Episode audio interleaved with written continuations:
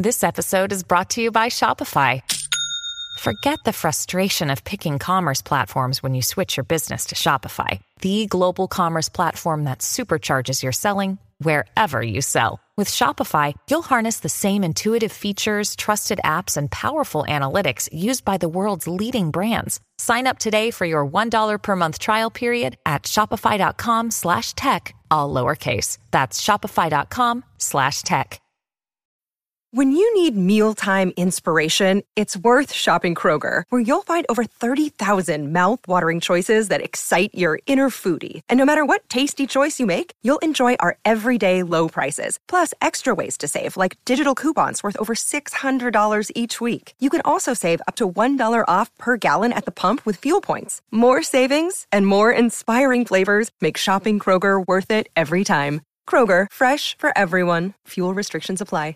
Another day is here, and you're ready for it. What to wear? Check. Breakfast, lunch, and dinner? Check. Planning for what's next and how to save for it? That's where Bank of America can help. For your financial to-dos, Bank of America has experts ready to help get you closer to your goals. Get started at one of our local financial centers or 24-7 in our mobile banking app. Find a location near you at bankofamerica.com slash talk to us. What would you like the power to do? Mobile banking requires downloading the app and is only available for select devices. Message and data rates may apply. Bank of America and a member FDIC. Hi, everybody. This is Josh Kennedy with the Black Moods, and you're listening to Hook Rocks Podcast with Jay Scott.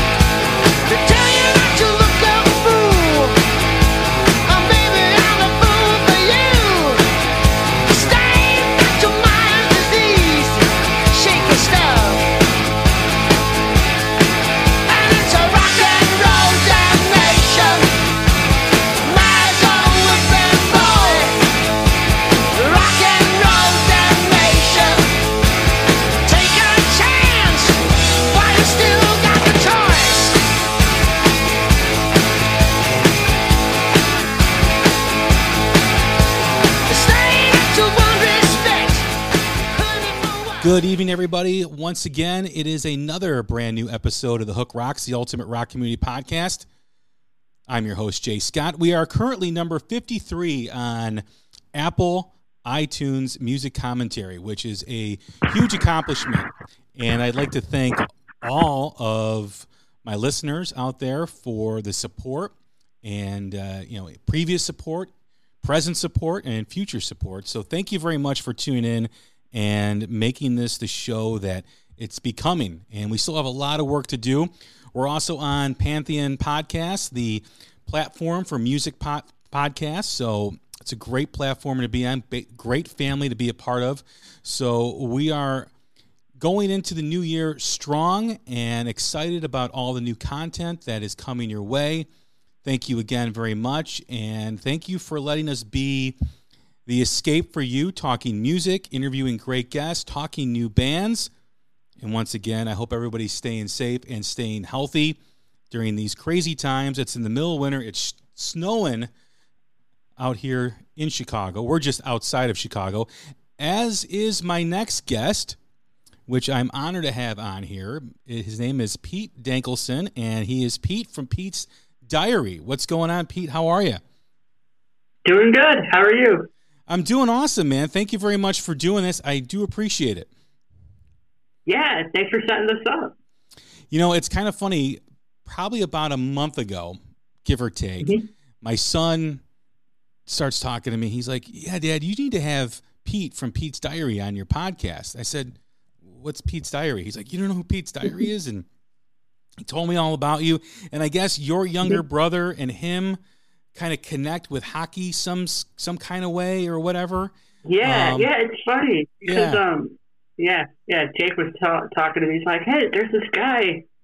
I don't know how he knows him somehow through hockey, but he's like, yeah, he's he's heard about you know Pete's diary and all that, and it's like, do you mind if I you know give him your Snapchat? And I'm like, sure, go ahead. So yeah, that's kind of how that happened.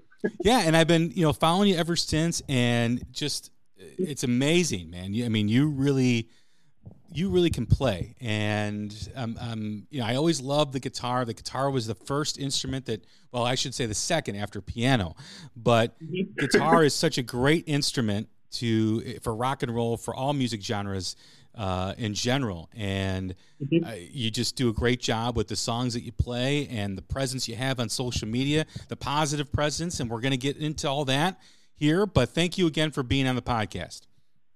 Yeah, thank you. So we always start the same way. Uh, every time we have a brand new guest, we always ask the same first question, and that is the essence of the podcast. Just like every rock song has a hook that sucks you in, every rock and roll fan has a moment, whether it's a song, an album, a band, or performance that hooked them on rock and roll. What was it for you? Let's see. Um, the thing that kind of pushed me over the edge, um, for me, it was hearing, uh, I think, Back in Black. Um, I think that was kind of the thing that pushed me over the edge, and I went, okay, I, I think this is what I want to do. Like, eh, you know, it's like I want to play guitar like Angus and Malcolm. It's like that's what I want to do. That's what I want to listen to. That's that's what I want to be like. Um, that was kind of the thing that pushed me over the edge and kind of, you know, hooked me on rock and roll. What was it about Back in Black? Was it the groove? Was it the lead? What was it? Uh, for me, it yeah, for me, I think it was definitely the groove. Um, and you know, I, I I could go on and on um, forever about you know how much AC/DC means to me and how much I'm you know how big of a fan I am of them. Um, but for me, it's definitely the groove. There's always something there with pretty much all of their tunes um, that just get your foot tapping, and I love it. Yeah, you know, one of the great things about AC/DC is you can honestly say if you heard one AC/DC song, you've heard them all. But Mhm. they're all awesome songs. And Exactly. yeah. and they're not as easy to play as people think they are. No, no. There's this whole dynamic. It's the dynamic between Angus and Malcolm. Uh, there's something really special there, and something really tricky to replicate. Yeah, There's something, yeah. There's something really special there. especially Malcolm's rhythm guitar playing. I mean, he plays like no other. The way he hits the strings, the way he, you know, just his tone is just, you know, Mhm. undeniable. hmm Yeah, and he hits that thing hard. Yeah, really aggressive. So where did it go from there? From AC/DC, what was some other bands that influenced you? Um, I think probably the next album that really kind of pulled me in even further was Appetite for Destruction from uh, Guns N' Roses. We have the the debate frequently on my Twitter feed about which debut album is better, and depending on what day or depending on what week, it's between Appetite and Van Halen One, and it's always I- a I- Yeah, I see. I see your uh, Twitter post, and I'm like, oh man, that's that's impossible because I, I love both. I love both albums so much. And you're you're right. It definitely depends on the day because I'm like, yeah, uh, both of those albums are huge for me. Um, yeah. well, having lived through both of them, I was, I was, gosh, I was three years old when Van Halen one came out, but I didn't hear it till I was probably seven years old in 1982, and Mhm. I remember hearing it for the first time. I took the record out of my brother's bedroom and I put the headphones on because I instinctively knew that my mother probably wouldn't want me to listen to this and I, I put it on and I remember hearing Running with the Devil. And then I remember and I and I was a you know, I was raised in a Catholic family, went to Catholic school. So this was like a huge no no topic. You know, anything that mentioned the devil was, you know, just unthinkable in my house. Mhm. And then I heard eruption. And I Mhm. couldn't I couldn't imagine someone playing the guitar like this. Like I, I'm like, how is he doing that? Like that just sounds out of this world. Like it was incredible. Mhm. And then Yeah. yeah. Yeah. And, and then of course being a teenager when Guns N' Roses' Appetite for Destruction came out. Yes, I don't even think I was a teenager. I think I was probably preteen, 12 years old. And living through the rise of Appetite for Destruction, it, it's interesting how basically 10 years apart, both of these albums were so influential. Both of these debut albums that came from bands from the Sunset Strip. It's it's a very cool dynamic. Yeah, yeah, and kind of different styles too, which is really interesting. When you're listening to guitar, what styles? I mean, obviously Angus, and you mentioned Slash. Uh, you both both are Gibson players. One plays a Les Paul, and Angus is primarily known for the SG. What what about the style of guitar attracts you? Um, well, I've always, you know, being a fan of guys like Angus and Slash, it's definitely kind of that bluesy rock uh, kind of phrasing. Um, that's just always been something that I've really uh, enjoyed and kind of, you know, that, that's that's kind of what kind, uh, you know, that's what kind of pulls me into. Um, I don't know. It's just something about it. It's not the the most technically challenging thing in the world. Like, you know, it's not like what uh you know, it, it's not the crazy stuff that Steve Vai's doing, but there's just something, there's something there that, uh, I don't know, it's just something there that really connects with me. Well, it's it's really it's not technical, right? I mean, no one Mhm. no one will ever accuse Angus and Slash of being these technical giants in guitar, but it's Mhm. it's more about tone and it's more about feel. Exactly. Yeah. Are those is that primarily the style? I mean, you mentioned Steve Vai. You know, I know you you know have liked posts with you know about Richie Kotzen and you know obviously there's Eddie Van Halen. What other Mhm. you know outside of Slash and Angus? You know, where does where does Pete's journey in guitar go to? Um, let's see. I, guess, um, actually, you don't see me play a lot of his style a lot. Um, but EVH, I'm a huge, huge, uh, EVH fan. Like I've, I've listened to, um, man, I, I've listened to all those Roth era, you know, the early Roth era albums, just, you know, front to back all the time. And I'm constantly blown away. And it's interesting too, cause, um, you know, you don't see me play a lot of the stuff that like, you know, stuff that kind of, uh, Eddie pioneered. But look at tunes like uh, "I'm the One." You know, it's got that just shuffle. It's got that swing to it. It's got that kind of ZZ Top, AC/DC kind of thing going on. Um, and then you got riffs like uh, "Mean Street," um, of course, like "Unchained" as well. Um, so it's like um, uh, you don't see me doing a lot of uh, the technical stuff that Eddie's known for, but I'm hugely influenced by uh, kind of the bluesy side of his playing. So I, you try and look at all, a lot of these different guys and just see what you can kind of pull from them and uh, be inspired by. And that's always really fun to do. Yeah, what's really interesting about Eddie, and I don't think a lot of people talk about it, is he's a fantastic rhythm player. Yeah, and I mean, I, I talk about this song all the time. Uh, I'm the one. I think that's such a shining example of that. Well, I'm the one, in my opinion, embodies the whole Van Halen swagger.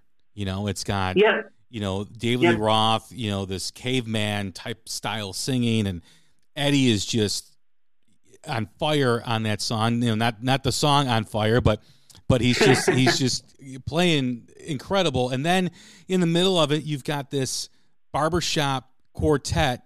You know, Right. Yeah. you, know, Yeah. sing along, and then you know Michael Anthony, of course, with the background, and Alex is. I mean, if there's a song, I mean, obviously we know all the popular tracks. You really got me, running with the devil, ain't talking about Yep. love, but I'm the Mhm. one is the Van Halen swagger. Yeah, I it, it yeah I I I've, ne- I've never understand why uh people don't talk about that song enough because I mean when I was listening to that album front and back for the first time, you know I, I knew the hits like Eruption, Run with the Devil, and Talk about love.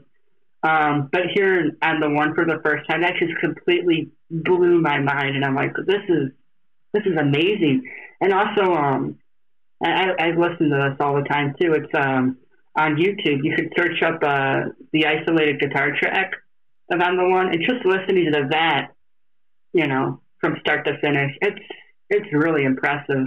It's really really cool. That was such a defining moment in musical history because nothing before that ever ever came close to sounding like that.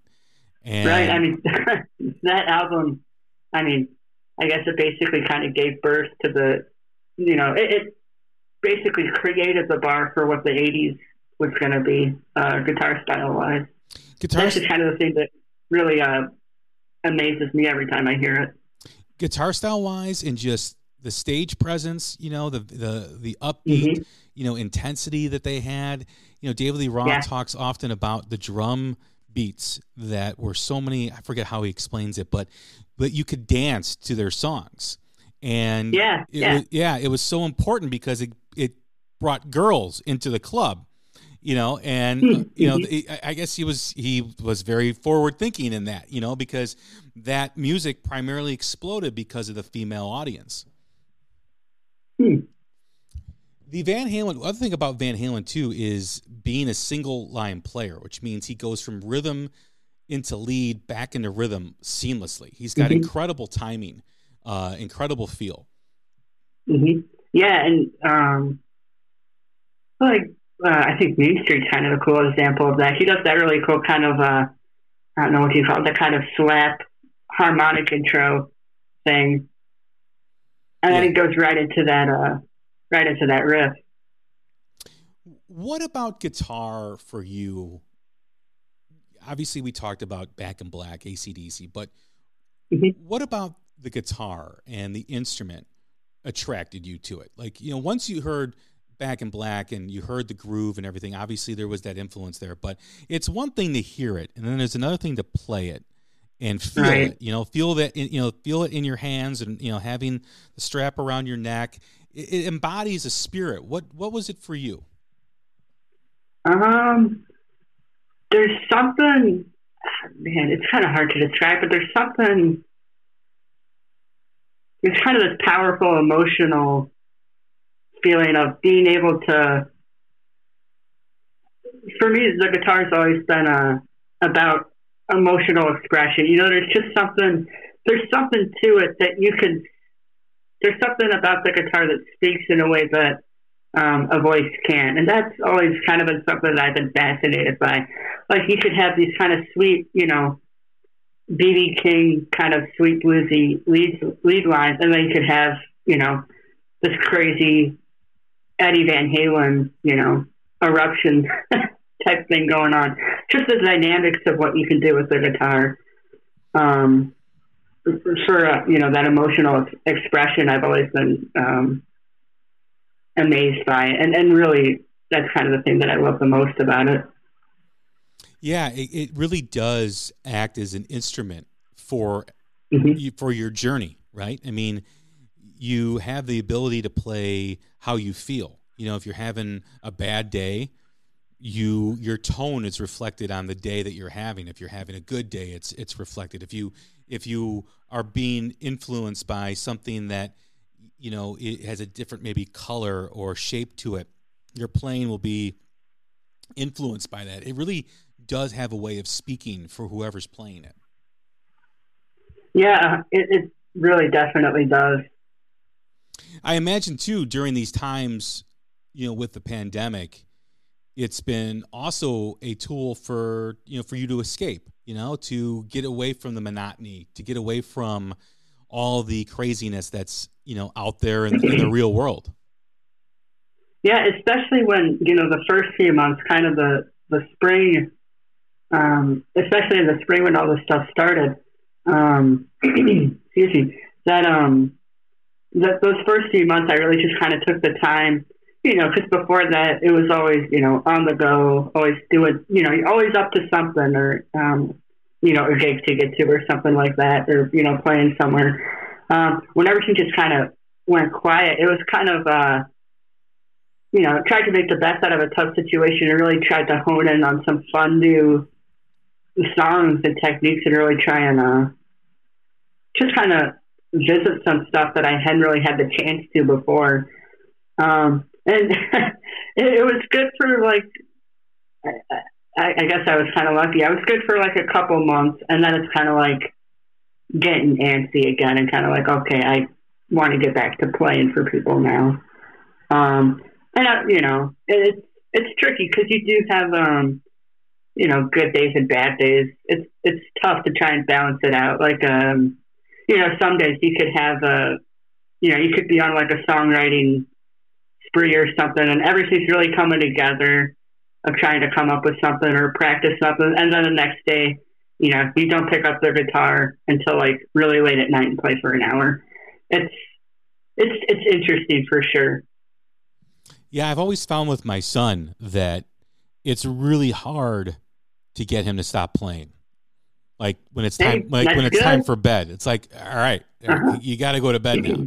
And he just, you know, he just keeps playing. And you know, have you found yourself being more creative during the pandemic? Have you found what's been inspiring you during this time? Um, well, I think the big thing um, it's I, I, that I've really been trying to hone in on, besides trying to you know learn new um, licks and tunes and stuff, I've really been trying to dive into songwriting a little bit, um, and you know, just kind of uh, jamming along with backing tracks and stuff on YouTube. Some you know something might kind of come out of that, and um, you know try and piece it together and record it in voice memos and then revisit it a little bit later and try and uh, get an idea rolling. So I guess um, trying to trying to put song ideas together is kind of a big thing right now. Writing music is a completely different element than just than just playing guitar. How has that been a challenge for you? How how have you enjoyed that? Yeah, I, like I said, I haven't really kind of dove into songwriting until kind of recently, um, and it's kind of fun because I mean, I guess um, uh, you know, kind of over the past few years, ever since I've been playing, I'll, I have you know I have tons of stuff in voice memos, and uh, quite a few months ago, I kind of started to revisit some of those voice memos and you know try and jam along with them and uh, see if uh, they still hold up or not, or you know, you, you know, some stuff it's like, um, okay, this is not too bad of an idea. Let's see how it can evolve, or eh, this isn't really clicking anymore. Not sure what I'm going to do with it. Um, it's been kind of fun to kind of go on that journey, um, and you know, still trying to, you know, keep up with that. It's it's neat. Was there a song or uh, you know a band or whatever that inspired you to start writing music? Yeah, I mean, it's kind of a, you know, it's always been kind of the, you know, the the AC/DC, GNR, that kind of thing. And I want it to be like the upbeat rock. Um, you know, going back to what I was talking about, to, you know, the main reason why I fell in love with the guitar kind of in the first place was that kind of groove from from uh, Back in Black. I want to try and come up with those same type of, uh, you know, I guess kind of foot tapping riffs.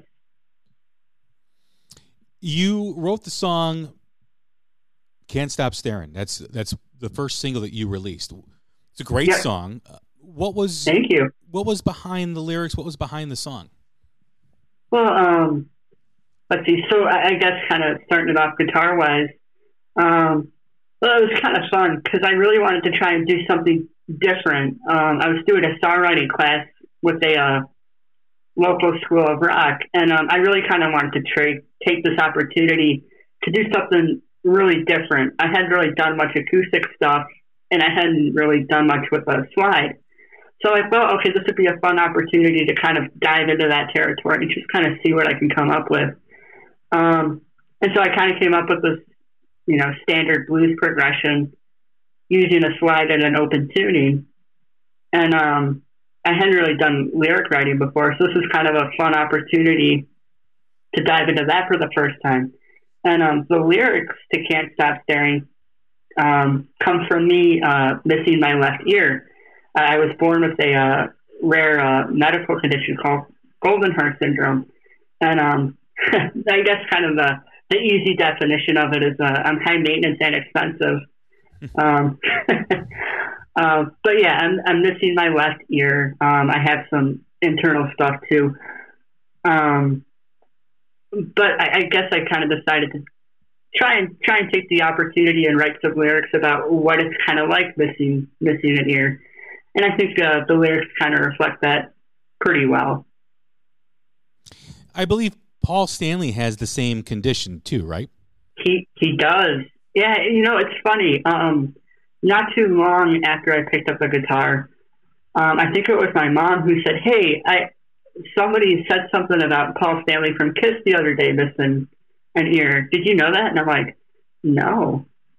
Um, and she said, uh, "I don't know." Somehow I, I got his book, um, and I read through the the, the whole thing, and I, I really enjoyed it. Uh, but one of the things that stood out to me in his book that I really got a kick out of was um, he said something uh, kind of along the lines of uh, when he was little, he put his um, I guess it would be his uh, bad side up against the stereo, and he could feel like the bass vibrations and you know the vibration of the speakers. You know, they'd vibrate that that bad side. Um, and, it, and I just thought like it was so funny because during that time, before I got um, my hearing aid, uh, my cochlear implant, I would, you know, when no one was home, I would have my phone speaker. I would have my phone. I'd turn up the volume all the way, and I'd angle it so the uh, the speakers on the bottom were, you know, on my bad side, and I'd listen the exact same way. So I just thought it was uh, kind of funny and really cool that uh, he kind of did the exact same thing. You know, um, and you know, so I, I just I just thought that was really neat, kind of seeing um, that somebody else like me, you know, could do it. You know, they could play guitar and um, you know, write write great songs. Uh, that that was really inspiring to me. Uh, that really motivated me a lot. it's amazing the technology advances that have been made with the cochlear implant. My father has a co- cochlear implant, and Mhm. he's he's completely deaf. He lost his hearing in 1989 uh, when I was in 8th Mhm. grade, and back then there was I think one channel, and you know the the, the surgery they would they'd put the microchip in the bone, you know, in your in right where your ear would be, and and, and over there, and then they would have the you know magnetically connect and then Yep. you have to wear it like in the shirt pocket and it was it was really bulky and you know every so often every few years some new technology would come out and he would you know got a device that was three channels and got a device that was like eight channels. And you know it was different pitches and different you know sensories where you could hear and pick up different things where you know now he's able to use the phone. He's able to he's able to talk on the phone. It's it's just Yeah. amazing where we've come and gosh that's what uh 30 years? Yeah yeah, it's- it's yeah the the hear yeah no I, I have a cochlear implant too, and um I mean the thing I guess the thing that was kind of the selling point for me wasn't the fact that it helped me hear better, uh, but the fact that I could connect to my phone with Bluetooth. I just thought that was so cool. And um, I mean, you know, being a musician, it's great because not only can you take phone calls through it, but uh, you can listen to music through it as well, which I use all the time. It's great. That's fantastic. That is that is really something. As far as you know, having the condition that you have, and and you know, writing the song that you did, you've also been you know um, a very positive force, you know, and overcoming you know the challenges that this may have given you. What has that been like? When when did you realize that you know with your social media presence and all the TikTok followers and all the things that you're doing, all the great things that you're doing, that you were becoming a source of inspiration for a lot of people? Yeah, the, the social media thing is, is really interesting because, I mean, that kind of started because of quarantine and, you know, the, the pandemic and all this stuff, too. Um, I, I guess uh, the main thing, uh, the, the, the social media stuff is, is called Pete's Diary. And I guess kind of the, you know, going into the history of it and kind of how the whole thing started, got quite a bit of the story, too. Um, so I guess with Pete's Diary, the whole thing kind of started with, uh, well, when I was born. Um, when I was born, um, I had to stay in the NICU for quite a few months. Um, so the so you know I, I was born in 2000, right? So I mean I think Facebook was probably in you know the baby stages, right? Social media wasn't really much of a thing at the time. Um, so so the main way to keep my family updated on what was going on was uh, I guess mom would send out emails um, to all my family members, and she'd kind of write these uh, diary entries, and she would kind of write them in my voice and kind of say like, you know, what was going on that day, what specialist I was seeing, what you know surgery was coming up, or you know, you know what what uh what was going on um, that day in my crazy life. Um, and then, you know, eventually I came home and all that, and she kind of stopped writing the diary. Um, but um, it, it kind of came back when, um, let's see, um, I guess um, it kind of started when uh, mom was speaking. She would, um, let's see, she would um, speak to the children's hospital that I went to at like faculty meetings and stuff, and I'd kind of tag along a bit and kind of, you know, sometimes I'd, um, I don't know, talk about something. Um, I don't remember what uh, what it really was. I, I was really young, but eventually uh, it kind of evolved into me telling my story to, to middle schoolers a little bit. And um, I guess the quote, um, oh man, it's, it's a bit of a crazy history, but um, you know, we started speaking with middle schoolers um, sometime down the line, and um, I- I'd share my stories with them, you know, share my life story uh, with them and what I've overcome. Um, and, and basically, you know, the, the main thing uh, with with speaking to these middle schoolers is, um, you know, tr- try to motivate them and inspire them to be the best versions uh, of themselves that they could be, and just kind of hope they they leave um, the assembly with a bit of a different perspective um, for how people are, um, and you know, hearing my story and stuff. Um, and then when I picked up the guitar, it got really interesting because then the two things kind of merged. It would turn into me telling my story, but then it also kind of tells my story of how I found my passion for music and how that kind of really, um, really motivated me and you know really kind of you know how this whole kind of new uh, side of me um, kind of came out. So it was it was really really it's really cool. And I mean we've we've spoken to middle schools. We did like a we used to do like a week long stay in California and speak to middle schools out there.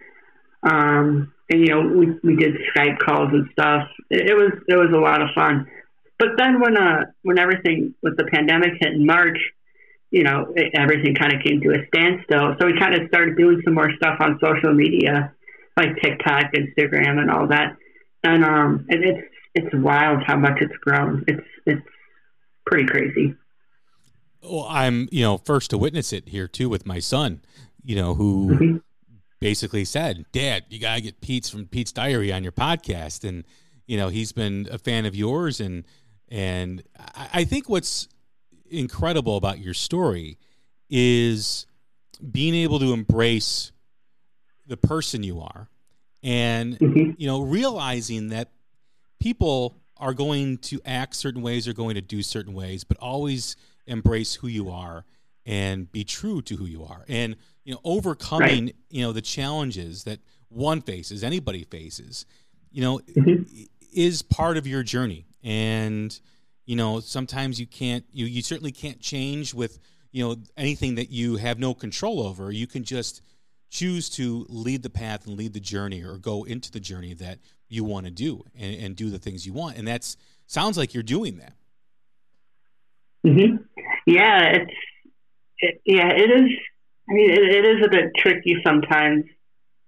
Um, you know, you, you do get um some nasty comments sometimes. Yeah. Um, but I mean, I don't know. There, there's more good people online than bad. Um, so it's just you know, and that's kind of the same thing in life as well. You know, sometimes you'll get some. I don't know, maybe maybe a rude glance or something, or you know, someone says something ru- you know, um, nasty. But there, you know, there's always going to be someone to help. Uh, you know, there's always going to be someone who's got your back. The positive Um, always outweighs the. And Yeah, You know, exactly. the one thing that I've learned is people that make these comments on social media, they would never, or most people would never say those things to, to people, a, a person's face.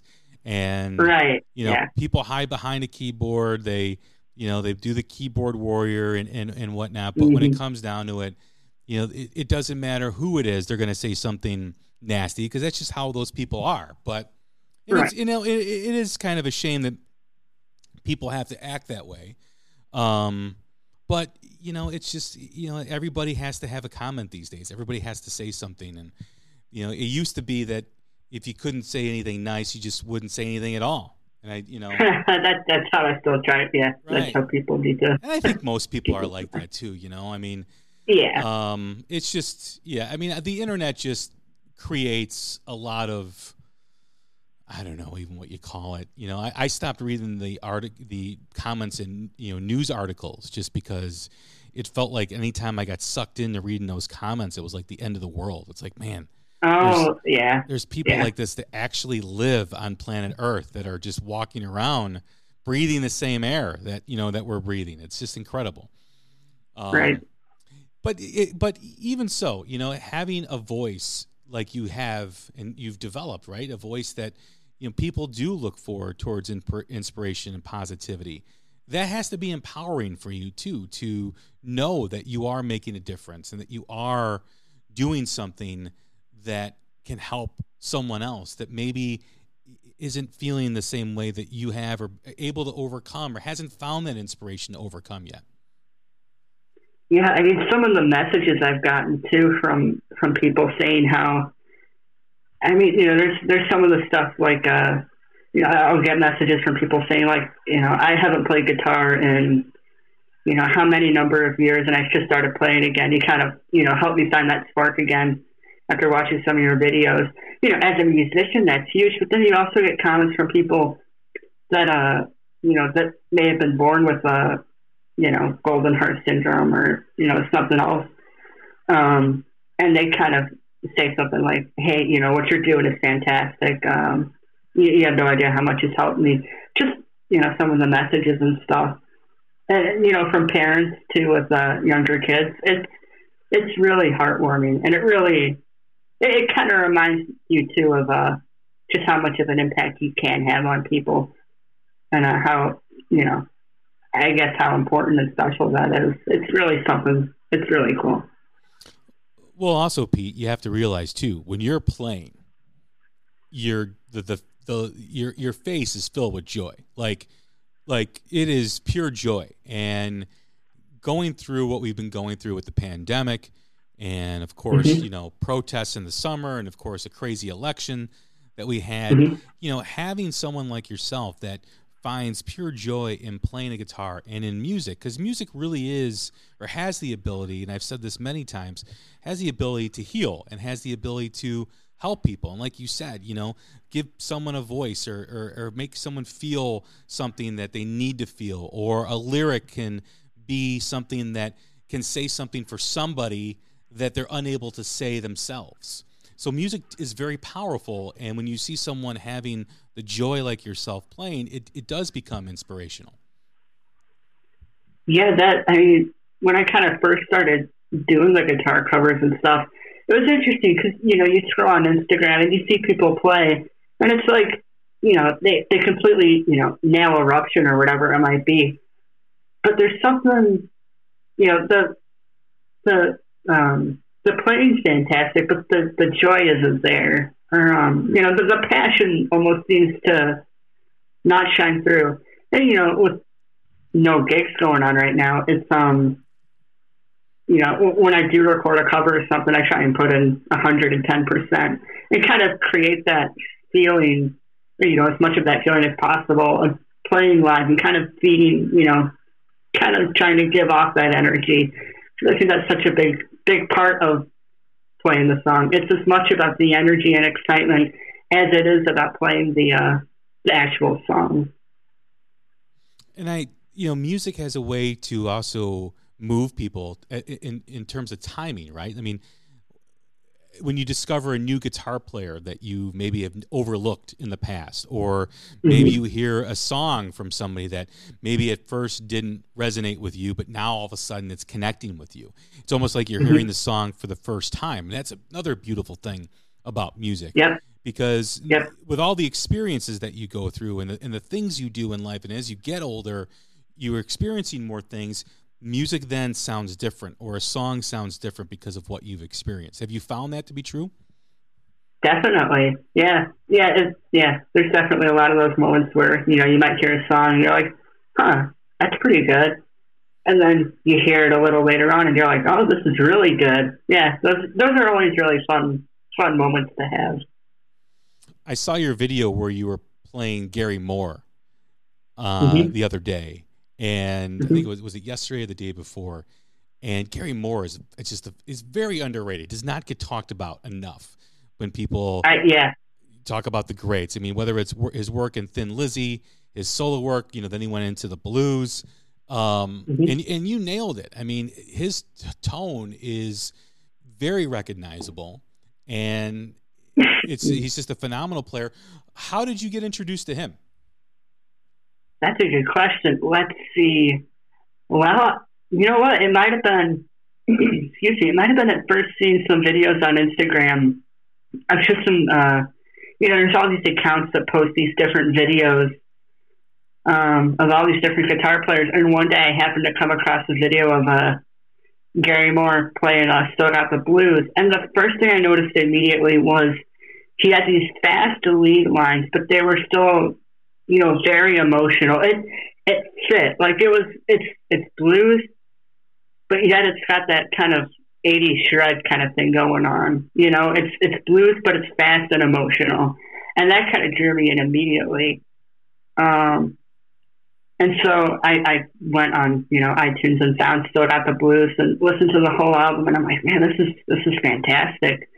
And you know, through that, I discovered more tunes like obviously like Parisienne Walkways, and kind of dove into more of his uh, um, catalog, and you know, went on YouTube and stuff. And he, yeah, I, I definitely agree with you when you when you say that he's uh, underrated. He's fantastic. Whether it's within, like like you said, whether it's with Thin Lizzy, um, his his '80s rock career, or you know the blues reinvention in the '90s, it, it's all fantastic. Yeah, Thin Lizzy was a band that I was really late to the party, you know, with. I, I've always enjoyed their popular songs, you know, when I was, you, you know, younger. But I've really dove in. I really dove into their catalog probably over the last few years, and I actually read a book on Phil Lynott as well, and just another band that really deserves more recognition. Yeah, definitely. I uh, let's see. It was quite a long, it was quite a while ago, but there was a cool documentary. I think I might have found it on YouTube. Um, but it was just kind of like a bit of the story of the band and Phil, and you know how Gary kind of came in and out of the band sometimes. Um, it was really good. Yeah, yeah. What um in terms of the blues? You mentioned Gary Moore. Did that open up a, a, a door for you with blues players, or were you already listening to them? Well, it's interesting because um, looking at someone, you know, um, like Angus, um, his style is very bluesy, and like um, they have a song off of Dirty Deeds called "Rocker," and that's a, you know, just a straight up uh, one four five uh, twelve bar blues. Um, so it was funny. I kind of discovered blues through that, and I didn't even realize I was kind of discovering blues. If that makes sense. Um, but it's just kind of fascinating because you know you find bands like AC/DC and Zeppelin, GNR, and then you kind of start to you almost kind of do this backwards uh, discovery because you're like, well, okay, I like these guys, but who are they inspired by? And then you find the Stones and you know the Beatles and that whole British invasion, that British invasion blues explosion. And then you kind of go back to that and find guys like Muddy Waters, and then you go back and find guys like Robert Johnson. So it was um, kind of just this really fun discovery of just, you know, um, mainly being curious about who who my influences were influenced by, and then being influenced by them. So that was kind of a fun journey um, to still be on. I really, I really enjoy that a lot.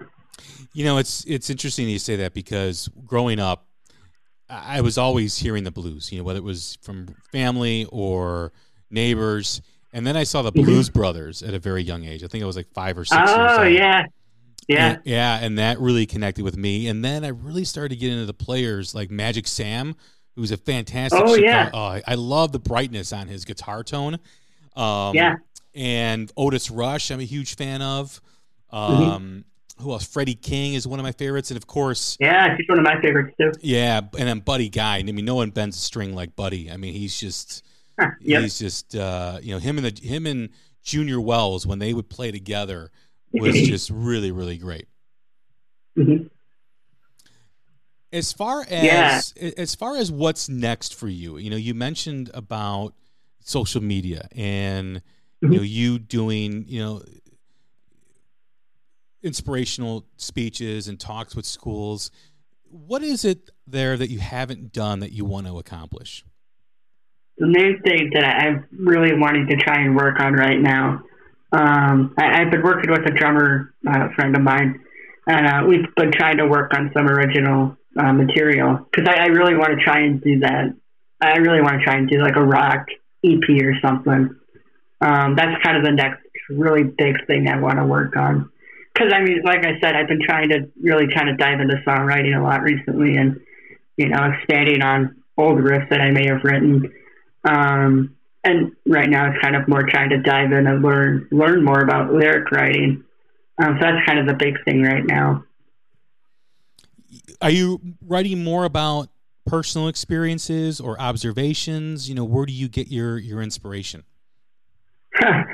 um, well, for lyrics, uh, I haven't really figured it out yet. I don't know. Right now, it's just kind of more of trying to write, just putting down random words into my phone that might come to mind, and you know, maybe one day I'll take a look at it and see if something jumps out. But right now, that's kind of a bit of a kind of stumped on that. So right now, it's more of just trying to write stuff on the guitar. So more like structure and arrangements and stuff. Exactly. Yeah. Yeah, that I mean that's really you know one of the things that is a challenge for a lot of people. You know, it's one thing to play other people's music, but when you're studying an artist that you're influenced by and the arrangements and how the song connects, each part of the song connects with with with Yeah. the other part, it's it's really interesting how that all comes together. hmm Yeah, it's really fun because then you start picking up. Oh, okay, they just did a key change here, and you know, just all that type of fun stuff. and that really you know the hook you know the podcast that you know we started here that was really the inspiration you know everybody has that moment when that song just pulls you in that hook and Mhm. you know my son who i talk about a lot has all these ccr albums and you know, Oh yeah, yeah, we were in the car and, he, and he's like, can, can we listen to some CCR? And I'm like, sure. And I said to him, I've told this story before. This, these songs were made in the late 60s, and here we are in 2021, and you're 16 years old, and you're listening to it. I mean, that's remarkable. That's that's a great song. hmm Yeah, anything that can stand the test of time like that. I mean, you look at you listen to the Beatles and the Stones. There's a reason why those bands from that period, the '60s and '70s, and of course some in the '80s too, are regarded Mm-hmm. or have you know are, are held in such high regard, is because the music still connects with people. absolutely. Well, you know, it's funny uh, that you talked about, um, you know, the, the CCR albums. Like, uh, let's see, quite quite a while ago, I was jamming along. It was some type of song off of uh, AC/DC's album Powerage, and, and my dad's a huge, huge AC/DC fan as well. So you know, we constantly geek out about them. But I was playing this, you know, really obscure tune, and he kind of comes, he kind of comes downstairs and pops his head on the door, and he's like, oh "My gosh, I haven't heard that song in you know, thirty years." Um, so that that was really he was he was excited about that. Was it Down Payment Blues? Um, I don't remember what it was. Could have been. I don't know. What's your Might have favorite? been what's next to the moon. That's a good know. song. What's your favorite song on Powerage? Uh, I, I I mean every song on that album's phenomenal. That that's that's probably my favorite album um, that they've done. Um, let's see. Besides every song on the album, um, I guess one that I'm I'm constantly just uh, get a big kick out of is Riff Raff. I mean, Oh, just yeah. you know that that build up, and then you know when when the whole band kicks in with a just that minute long um, jam, it gets me every time. I love it. It's just Yeah. a killer riff.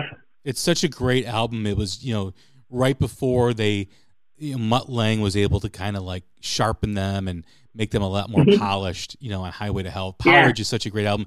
And I love Let There Be Rock. Let There Be Rock Yeah. is, you know, my, my favorite AC/DC song, Overdose, is on Let There Be Rock. I love that. Yeah, Yeah. that- that is a great tune. It's yeah. so raw. I mean, Malcolm and, and Angus are just, you know, that there's that one part where they start, you know, playing the riff in unison, and it's just like it's like Yeah. wow, it's so cool, you know. yeah. Yeah, and that's that's actually really funny that you mentioned that because I can recall hearing that tune, and you know, with with uh with one ear, I haven't really gotten to appreciate much the dynamic. You know, really appreciate the dynamics that Malcolm and Angus has um, for making you know two guitars sound like one big guitar. Um, so I actually had like two speakers up and was kind of listening listening in stereo, um, kind of for the first time. And that when that song came on, and uh, you know, when they both kind of went into the riff, that really kind of knocked me off my feet, and I had a whole, you know, I, I loved the song before, but I had an even greater appreciation for the two. Yeah, I mean, w- when Keith Richards says that Malcolm Young is the best rhythm guitar player ever, I mean that's that's a, Mhm. that's a heavy hitter right there. That yeah, that's Yeah. that's pretty high praise right there. Yeah, I mean that's you know he's on the he's on the rock and roll throne. A part he sits on a part of it. You know what I mean? Exactly. Yeah. They just had a new album come out this past fall. What what were your thoughts on Power Up? Uh, I was I was so psyched because I mean when I first picked up the guitar, that was kind of towards the end of the Rock or Bust tour. I mean that was kind of when things were winding down, and you know Axl was helping them out in finishing those tour dates. So I mean, I guess I kind of became a fan. Kind of the you know at that time it was kind of a it was it was a you know a rough couple of years because um you know finished up those tour dates and then you know, once they disappear, they head off the road. You know, there's nothing from them. You know, no, you know, there's no news. you know, none of them are on social media, so you, you don't know what's going on with them or what's up. Um, and then, you know, a little while after that, uh, Malcolm passed away, and that was really devastating. Um, so, I mean, for those, you know, for the past couple of years, it's really been kind of tough. Um, to be an AC/DC fan and just kind of getting to watch and appreciate the excitement of you know them coming back and releasing the the, the new album. Um, it's great to finally, uh, you know, it's it's great to finally see that they're back and uh, sounding fantastic.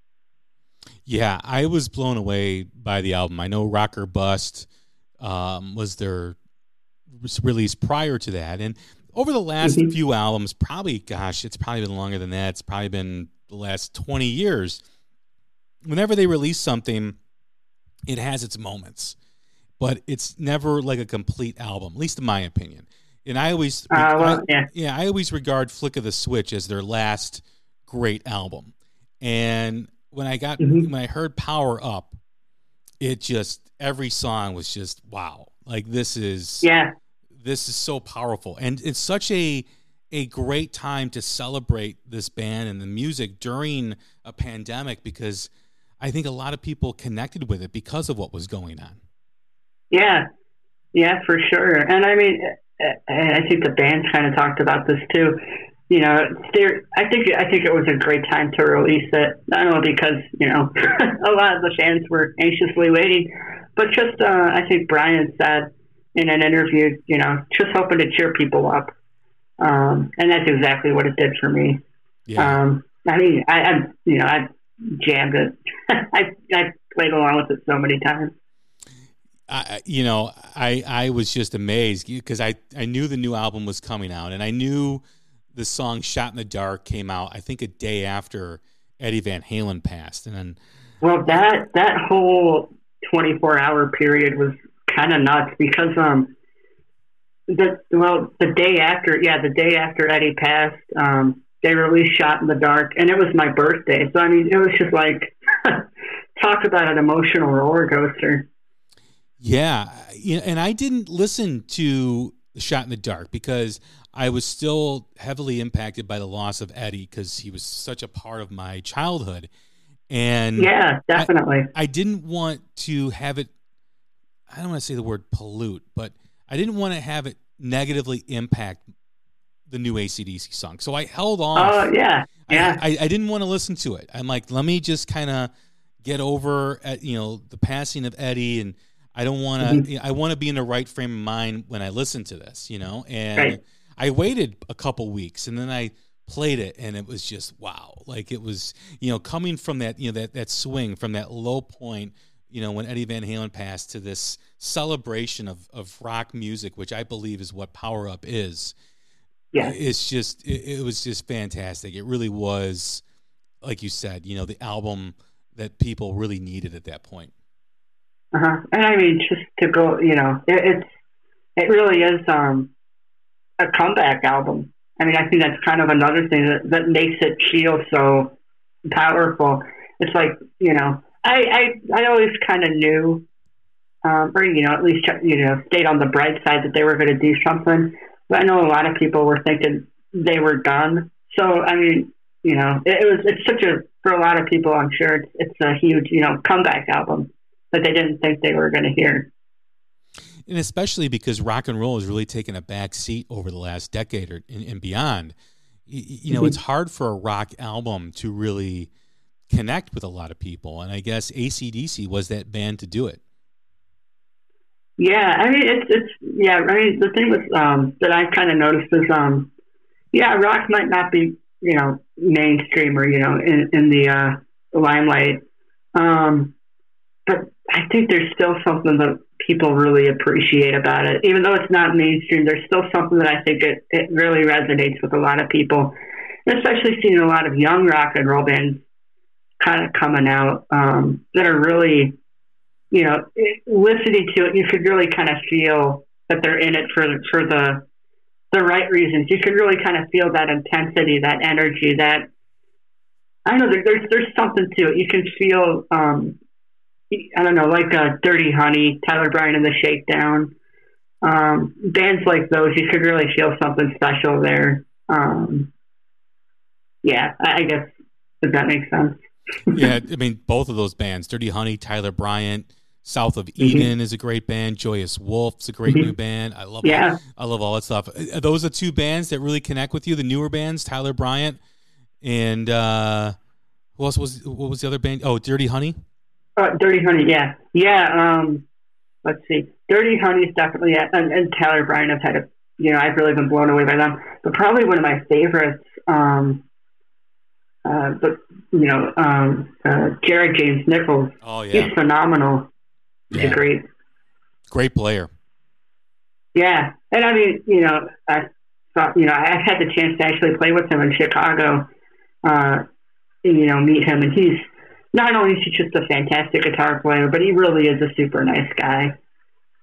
Um, Well, that was my next question. Do you go to a live, lot of live shows? yeah, I mean, when when there were live shows, Yeah, yeah, right. we used to go to a lot of. yeah, we went to them all the time. Um, like, um, actually, I, I looked at um, like Facebook memories and stuff. A year ago, we saw Dirty Honey live at like a just like a small ballroom in a. Uh, Was that at the Uh, Rock Milwaukee. House? Oh, that was, oh yeah, in Milwaukee. I think that was at the um, a Turner Turner yeah, Hall. yeah, the Turner Ball. Yeah, yeah. Yes, yeah, I think that's where we saw them. Um, and man, they they put on such a fantastic concert. It wasn't like it wasn't like huge either. There weren't there weren't that many people there, but man, they they they completely blew the roof off the place. They're such a. I was I was really really excited about it. Um, they're they're great. And um, actually, we saw Alter Bridge too at the rave. Um, and uh, we saw Joe Bonamassa too like right before everything hit. So we got to see quite a few shows before everything shut down. And, thank, and thankfully they were, they were all, you know, they were a lot of fun. Yeah, I I go up to Wisconsin a lot for for shows. You know, the Rave is Mhm. is a great place. I've seen. I took my son to see the Raconteurs there, which was just oh, awesome. Oh, cool. Yeah, it was an awesome show. I've seen Black Label Society there. Probably, gosh. Nice. And if you haven't seen Black Label Society, I do suggest because that is just it's just incredible. You you can't even describe it. You know, Zakk Wylde is just a madman, and the show is just crazy. I mean, just a great band to see live. Yeah, I mean, I, I haven't had a chance to see uh, Zakk Wylde live, but I mean, yeah, yeah, I'm definitely going to keep. Well, whenever concerts come back, I'm definitely going to keep continually watching who's coming into town and trying to see if I could um, see him or not. Yeah, I'm, I'm thinking about all the money I'm going to spend once concerts start coming back, and I'm like, oh, geez, you know, this is going to be crazy because I mean, I mean, there's so many great venues, you know, in in Chicago around. I mean, you don't live too far from where we're at, but you know, there's there's Rock House in Dundee. You know, there's uh, you know, of course, the Arcada out in St. Charles. Yeah. Um, in fact, Yeah. he's opening up a new club.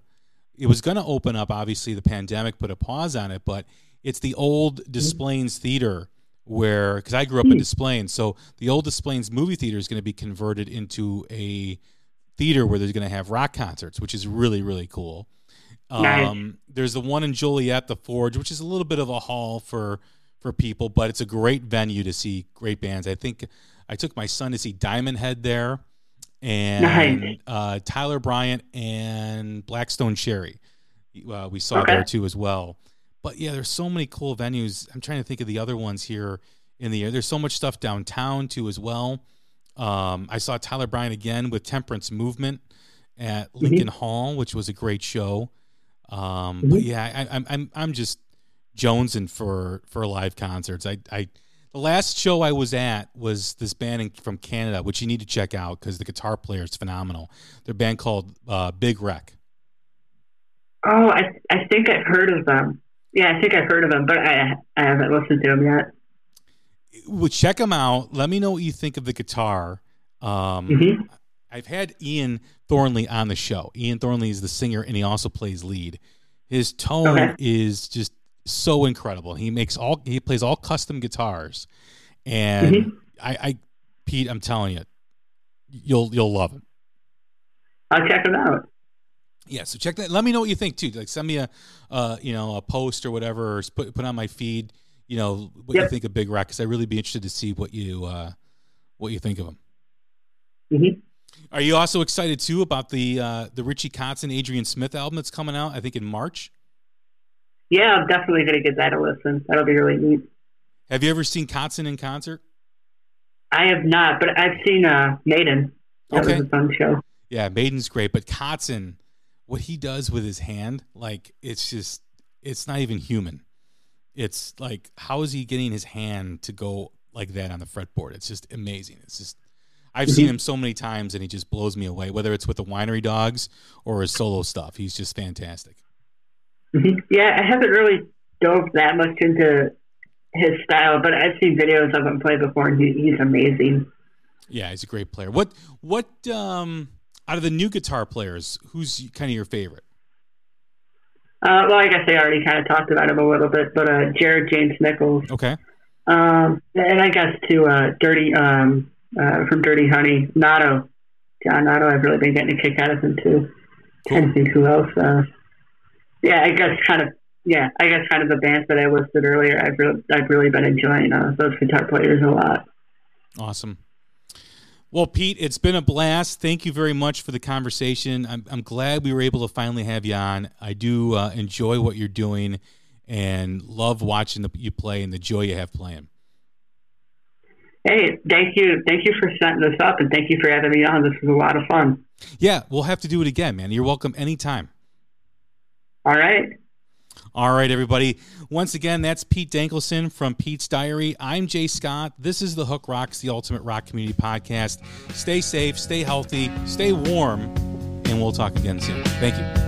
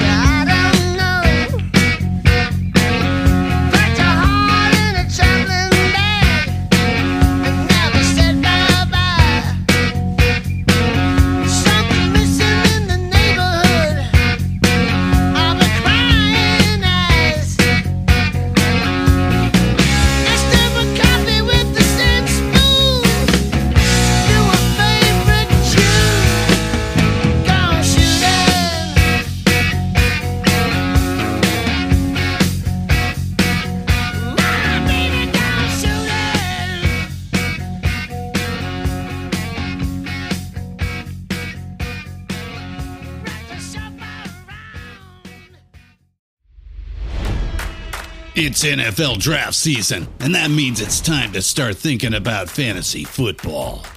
FantasyPoints.com features industry leading experts and prognosticators using proprietary hand charted data to help you score more fantasy points. FantasyPoints.com is the place to go for whatever kind of fantasy football you play. Whether you play fantasy football, daily fantasy sports, or do a little bit of everything, Fantasy Points has the meticulously researched content to guide you to victory.